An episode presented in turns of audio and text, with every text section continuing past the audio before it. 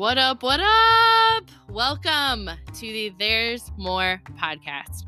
This is Hannah Knits, and I'm pumped that you're here today.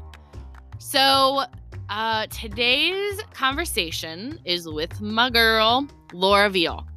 And I'm so excited for her to be back. She did the episode that you loved called The Coronavirus Pep Talk We All Need.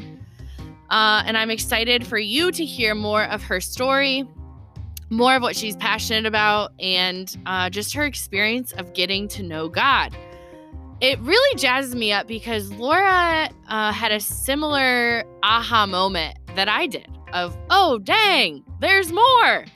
But it happened to her about three years before me. And the reason that gets me so excited is because this is for you, listener. This is for all of us. It's not just me. Like, God keeps bringing me more men and women who come to me and say, Man, me too. Like, I've had this experience too of getting to know this moreness, this enjoy amazingness of this deeper relationship with the interactive God of the universe. So it just gets me excited to have other people on who can say that they've experienced this too, because, sweet listener, this is what I'm inviting you to, or encouraging in if you're already experiencing it. So, this talk you're going to hear today is from the 2020 Akron Women on Purpose Conference. So, four years ago, Noelle Beck started Akron on Purpose uh, and the annual women's conference, Akron Women on Purpose, essentially as this gathering of women. Uh, it's not an official, you know, nonprofit or like a well organized thing with paid staff. It's literally Noelle, and then I help with some things behind the scenes. Um, bringing all these women together for a one day event where we have worship and encouragement and everyday women in Akron are up on stage speaking and telling their stories of being obedient to where God has them, of God walking with them in their life and encouraging women to know God and to walk with Him. It is sweet because it's not these like professional speakers who have a lot of Instagram followers, it's just everyday people. And this year, Laura Veal was one of those everyday people and guys, her talk, literally, this sounds dramatic. I apologize, but buckle up. Her talk, if I could choose one 25 minute talk, sermon, podcast, whatever, for every Christian on the planet to listen to, this would be it. Seriously. Like men, women, young, old. If you believe in Jesus, like, I feel like this is the most important talk I've heard. Again, sorry, it's very dramatic. I hope you agree. But um man, I just love Laura's story of being a Christian her entire life, of growing up in the church, things you've heard me talk about as well, and this powerful way that God met her and invited her into something different, something more, and her just describing what that looked like and what that looks like in her life now. So, as you're listening, will you be bold enough to ask God, God, will you help me experience what Laura is talking about with knowing you?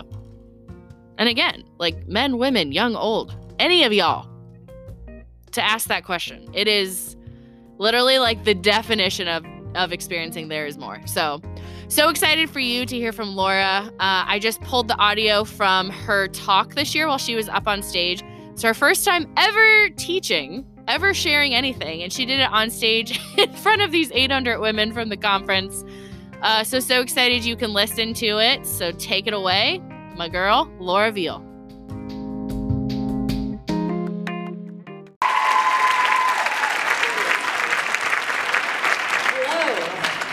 Okay, this feels a little bit crazy to me, uh, uh, but also not crazy at all because uh, I'm going to tell you a quick story. Uh, I was going to skip it because of time, but as leading up to the event, God was like, nope, you got to tell them. So, real quick. Um, several weeks back, I was feeling this ache for a while. I'd been kind of brewing for a few weeks, and uh, so I decided to put it to paper. I started journaling. And the lines from my journal read, There is an ache in my soul that longs to be speaking to a room full of people about God. I want to get others excited to chase after Him. But Lord, if this is not your will, then will you please redirect this ache? Put my journal down, started potty training my two year old. 45 minutes later, I get a text from an unknown number. It's Noelle Beck asking if I will speak here at Akron Women on Purpose. Well, all right then. I hear you loud and clear. Ladies, he's amazing. And I, I laugh because he didn't even let an hour go by before he responded because he knew I would be so fickle and be like, was, this, was that you or was that me? Is it coincidence? No, he's amazing. So clearly, that ache was for a purpose. Clearly, he has something that he wants to say through me, and um, I'm a little overwhelmed by that because this, this is not my norm. Um, I am simply a wife of 12 years to my handsome hubby. I see you. Um, I'm a mom to three little ones. I work part-time. Um, and really all that that highlights is that I'm about to pee my pants uh, because I am not a public speaker and also because I've had three children and we know how that goes, right? Yes. So with that, ladies, I've got a lot to share. I don't have a lot of time to say it, so we're gonna jump right to it. Those of you who are familiar with me, uh, you might actually be expecting a story surrounding 2015. See, 2015 was a horrible year. Uh, my husband almost died on Easter morning when he unexpectedly went into cardiac arrest. His heart stopped. Then in July of that same year, our first child was born, and she was colicky, and I struggled with postpartum depression. But the story gets better. Then, when our daughter was eight weeks old, my husband went into cardiac arrest again. So over the course of the next 36 hours, his heart had stopped five times. With the newborn to worry about, we were living at the Cleveland Clinic. He had to have multiple surgeries. And when we finally got released, as if all, that, all of that wasn't enough, uh, we went home and my, my husband suffered with PTSD, anxiety, depression. Remember, I'm going through my own postpartum depression. But for him, you know, almost dying five times was kind of traumatic. So there was a very long lingering effect. There's so much more to that story, but um, that's actually not the story that I'm here to tell. Honestly, it's the story I was planning on telling until Thursday when God was like, no, we're going to start this over. So I'm a little tired right now because we've been, God and I have been chatting a lot the last couple days. But the story that he wants me to tell begins way back when I was a kid. I asked Jesus into my heart when I was four. I grew up in a Christian home. I was a good kid. My faith was my moral compass. I went to a Christian college. As an adult, I've been involved at my church, life group, worship team, Bible studies. My bookshelves are full of Christian authors. I've always prayed, read my Bible, and my story begins with that because I suspect that over half of you in this room have a similar story. It sounds familiar. A good Christian, doing good Christian things your entire life, right? So here, the, the reality about the events of 2015, they are important to mention only for one reason, because they brought me to a place where confused and angry I was just desperate for God. So fast forward a bit, and one evening, I find myself crying, I'm praying, I'm begging God to be near, and out of nowhere, there he is. This powerful statement that hurls itself in the midst of all my swirling thoughts, it was clear as day. You cannot trust me because you do not know me.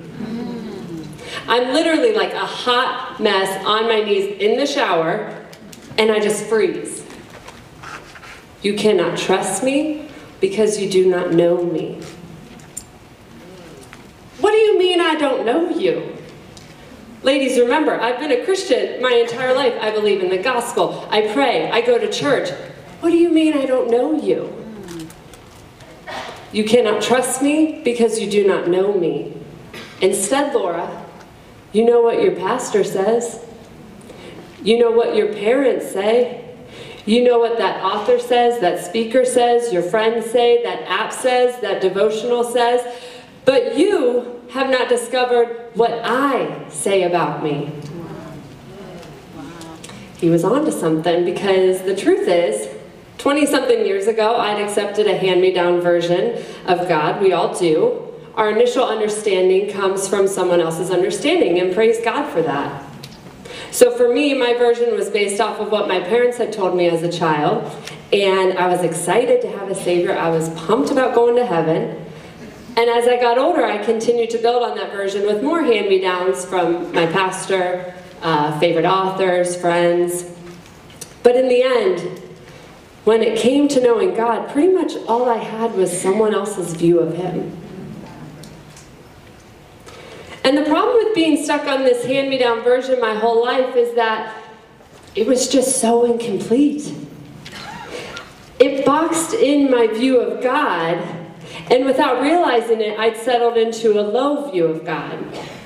A view that while, while he saved me from my sins, somehow he wasn't big enough to be involved much beyond that. Hmm.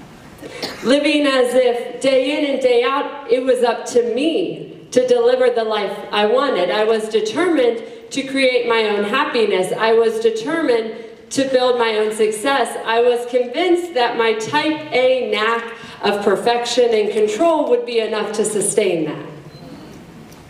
And sure, I would call on God throughout the week. Again, I'd pray to Him, I'd, I'd have my quiet time. But honestly, calling on God was more of an effort to cover all my bases. Between me and you, Somebody can get this done, right? And maybe that worked for a while, although I'm convinced that I was delusional. Uh, regardless, once life got messier, suddenly I just felt it so heavily. I couldn't handle all the things. Some days I felt like I couldn't handle any of the things, amen? amen. Suddenly, me trying to play God wasn't working. Hear me. This low view of God had forced a high view of myself that I could not sustain. All right, so jump with me now to 1 Kings. Well, actually, you don't have to like jump with me because that just felt cool to say. Okay, unfortunately, because of time, I have to give an annoyingly quick backstory, okay? The nation of Israel doesn't trust God alone. Sounds familiar. Okay, so they've fallen into dependence and worship of other gods, and God's not okay with that. So he sends his prophet Elijah to confront the king of Israel and to confront the entire nation. Specifically, Elijah is confronting the worship of Baal. Baal was the god of fertility and storm, and so they're worshiping Baal just in case God can't provide the fertile crops in the land that they need. So now what I want to talk about begins with the whole nation of Israel has been rounded up uh, for this awesome showdown between God and Baal, which, spoiler alert, God wins. And if you don't know this story, you got to read it for yourself because it's epic. It's 1 Kings 17 and 18. But in 1 Kings 18, verse 21, Elijah looks around at the entire nation of Israel and he says, how long will you waver between two opinions? If the Lord is God, follow him. If Baal is God, follow him. Boom. I want to drop the mic, but I don't want to pay for it. Are you seeing where I'm going with this? God was speaking to me. How long will you waver between two opinions, Laura. There can only be one God over your life. And if he or, and he cannot be trusted with this, but not trusted with that. So if anyone else, if you are going to be God, have at it. But If the Lord is God, follow him. No more wavering. It can't be both. Decide. So then it goes on to say, I love this, verse 29 of the NIV. Midday passed, and they, which they is the 450 Baal, uh, Baal prophets who just wasted the entire morning begging Baal to deliver on something that he could not actually do. Starting again. Midday passed, and they continued their frantic prophesying. But there was no response, no one answered, no one paid attention. I mean, come on. The word frantic stops me in my tracks every time. Does it not feel like we are frantic? Yes. Not knowing that God is enough, we are frantically relying on something else ourselves to deliver. We are frantic over our relationships. We are frantic over our comforts. We are frantic over our schedules. We are frantic over our health. We are frantic over our kids. We are frantic over our bodies. We are frantic over our finances. We are frantic over our careers. We are frantic over our conveniences. We are frantic over our Pinterest worthy homes. We are frantic over our Instagram worthy days. We are frantic over our blog worthy motherhoods. We are frantic over our lives as if we have ultimate control. But FYI, I needed to know this. If the Lord is God, then the control is His. Yes. He's got it all laid out, and our frantic ways amount to nothing. No response, no one answered, no one paid attention.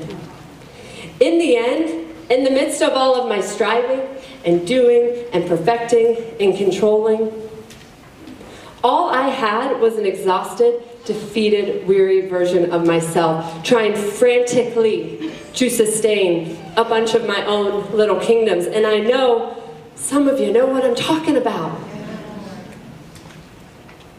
Can we just agree it's not working? Yeah. Hear me again. A low view of God puts a burden on ourselves that we were never meant to carry. But we cannot trust Him if we do not know Him. John 17, 3 now, this is Jesus praying in the Garden of Gethsemane, and he says, Now this is eternal life, that they know you, the one true God and the Christ whom you have sent. I'm going to say it again. Now this is eternal life, that they know you. Friends, knowing God is not about head knowledge. That's not what I'm talking about, and, and that's not what He's inviting you to. Knowing God is an invitation to life. Yes. Eternal life. And yes, eternal life awaits us in heaven. Amen to that. But it means something else for us now. And I am so passionate about this. Nerd out with me for a second. That verse, John 17, 3, was originally written in the Greek 2,000 years ago. And the word life that is used is the Greek word zoe. You may have heard it before, um, but friends, don't miss it again. Zoe means something amazing. It means fullness of life. It's talking about this vitality, this abundance, this vigorous life consumed by God. Not this frantic life consumed in ourselves while waiting for heaven. The best news in the world is that we can be saved from our sins and be in him be with him in heaven. But the second best news is that we can be saved from ourselves and be with him now. Yeah.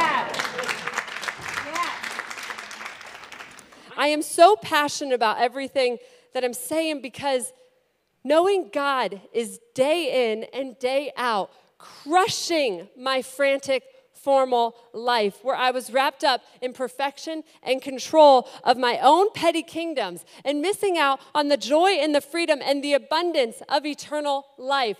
Zoe life with Him. It is not hypothetical, it is a real thing. Do you want it?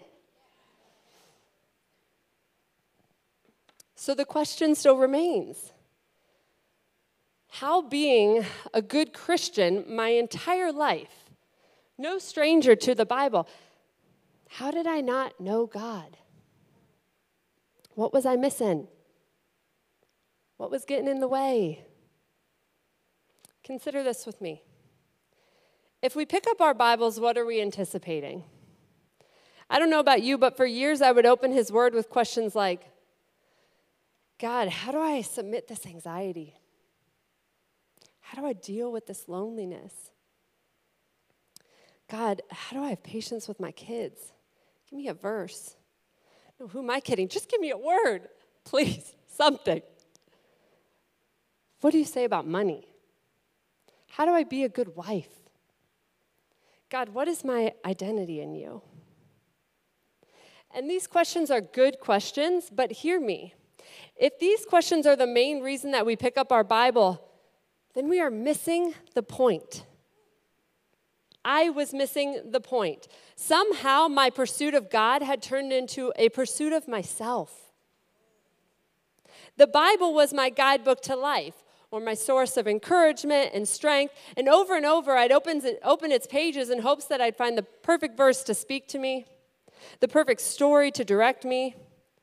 And sure, this psalm brought me peace, and that story was uplifting. But as soon as I stepped into the rest of the day, I felt like I had nothing firm to stand on. So then I'd open my Bible app and I'd type in the topic, and then I'd scour the list of verses, trying to find a verse that would give me another hit of encouragement. And day in and day out, my interaction with the Bible started looking a lot like an ATM machine. Going to it for one deposit after the next of wisdom, encouragement, confidence, guidance, peace, all of it about me. But here it is. This is the paradigm shift that I had to encounter. And I think it's a shift that most of us need to encounter. The Bible isn't about us. The Bible isn't about me. The Bible isn't about you. No, no, no. From beginning to end, the Bible is first and foremost about God. He gave it to us so that we could know Him deeply, intimately, transformingly. But similar to me, I think so many of us are totally missing the point because, like everything else in our lives, we've made the Bible about us. So, story after story, we say, God, what does this say about me? When the most life giving question would be, God, what does this say about you? So, friends, my story is about being a Christian my entire life and missing it. With or without the crazy circumstances of 2015, I was still missing it. I was missing out on knowing God. A good Christian doing her good Christian thing, completely unaware that there was more. I am so thankful that God used that hard season to wake me up to this reality that I was stuck on a low view of God with this high view and expectation for myself. And He made it so clear Laura, no amount of perfection or control or doing will give you Zoe life. All of that is just wrecking you, it's just robbing you. I needed way less of me and way more of Him. So, my first step, I had to get in His Word. Not a daily devotional, not a Christian book, not a popular podcast, but in His Bible and with a new lens, asking God to show me what it says about Him. Because I can obsess over my identity until I'm blue in the face, but I will walk away unchanged if I do not know who He is. So, against the distractions and the frantic pace surrounding my kingdoms, I had to make room to go deeper than I'd ever gone in His Word. And the beautiful thing is, we can have as much of God as we want. Like I have just dipped my toes in. There is no end to this pursuit. And rather than being intimidated by that, I hope you feel excited about the truth that He is boundless. He's endless. He's so big and yet so available to us.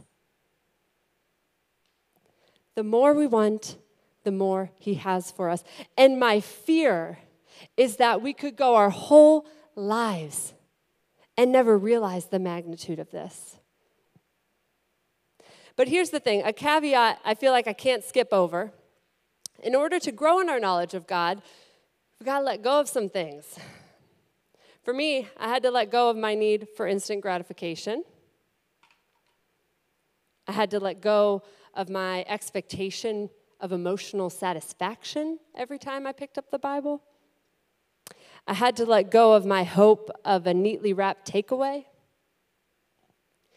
Instead, I had to embrace the long game, the joy of this being a lifelong, unending pursuit of Him. And I had to trust the cumulative effect of studying His Word, that it would build and build and build on itself, because knowing God doesn't happen overnight. It's a hard fought, diligent commitment but there's no greater pursuit. So, what is it about him that changed me? In my pursuit of God, what did he reveal? I wish I had another hour, but I don't. Don't worry. If I had to sum it up in a word, it would be his glory. I don't exactly have a definition for his glory, it's not defined in the Bible. But my simplest attempt would be that it's how God shows off to his creation just how big he is. It encompasses all of his attributes his sovereignty, his holiness, his mercy, his wrath, his perfection, his power, his righteousness, his control, his authority, his love. All of this displayed is his glory. Isaiah 43 7 tells us that we were created for his glory. His glory is a big deal. And see, reading some verses, reading a few stories, you can't grasp the weight of his glory. His glory is splashed across every single page of the Bible, and it's magnified as one promise or one story connects to another and to another, and suddenly every story is telling the same big story about the same big God, the same magnificent and glorious God. Friends, when I downloaded God's glory, suddenly my low view of him was blown out of the water. Suddenly, all my petty kingdoms paled in comparison to his kingdom. Suddenly, my grasp for perfection and control seemed foolish in light of his sovereignty. Suddenly, the idea of living for his glory seemed far better than living for mine. Suddenly, my priorities shifted, my desires realigned. And hear me, not perfectly, because this side of heaven, my flesh still has its ways sometimes. But, guys, all my frantic doing slows as I rest in how big He is. I find joy and I find freedom in who God is, and I don't want you to miss it. You cannot trust me because you do not know me. Ladies, do you know God? Despite a lifetime of faith, do you know Him? Are you resting in? Are you delighting in all that He is because He's so delightful? Or, like I was, are you still missing it? That Zoe life, abundant and full of our glorious God. Will you reflect on your view of Him today? Will you reflect on your view of yourself? Are you tired of playing God? Join me. Move past the hand me down. Get in His Word and be blown away by who He says He is. He promises, it changes everything. Thanks, guys.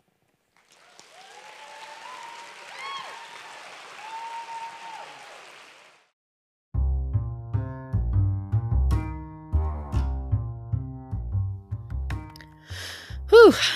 Man, that episode and that conversation and that truth from Laura just gets me emotional.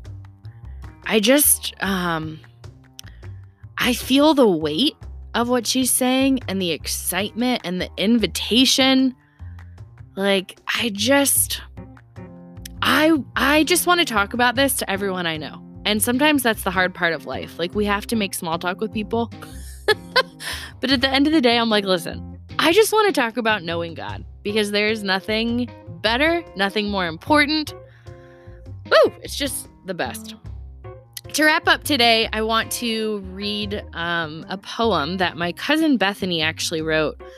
She wrote this after listening to Laura's talk and wanted to summarize this podcast episode. Uh, so, Bethany McDougall, thanks for your beautiful words. I'm just going to read through this to take us out.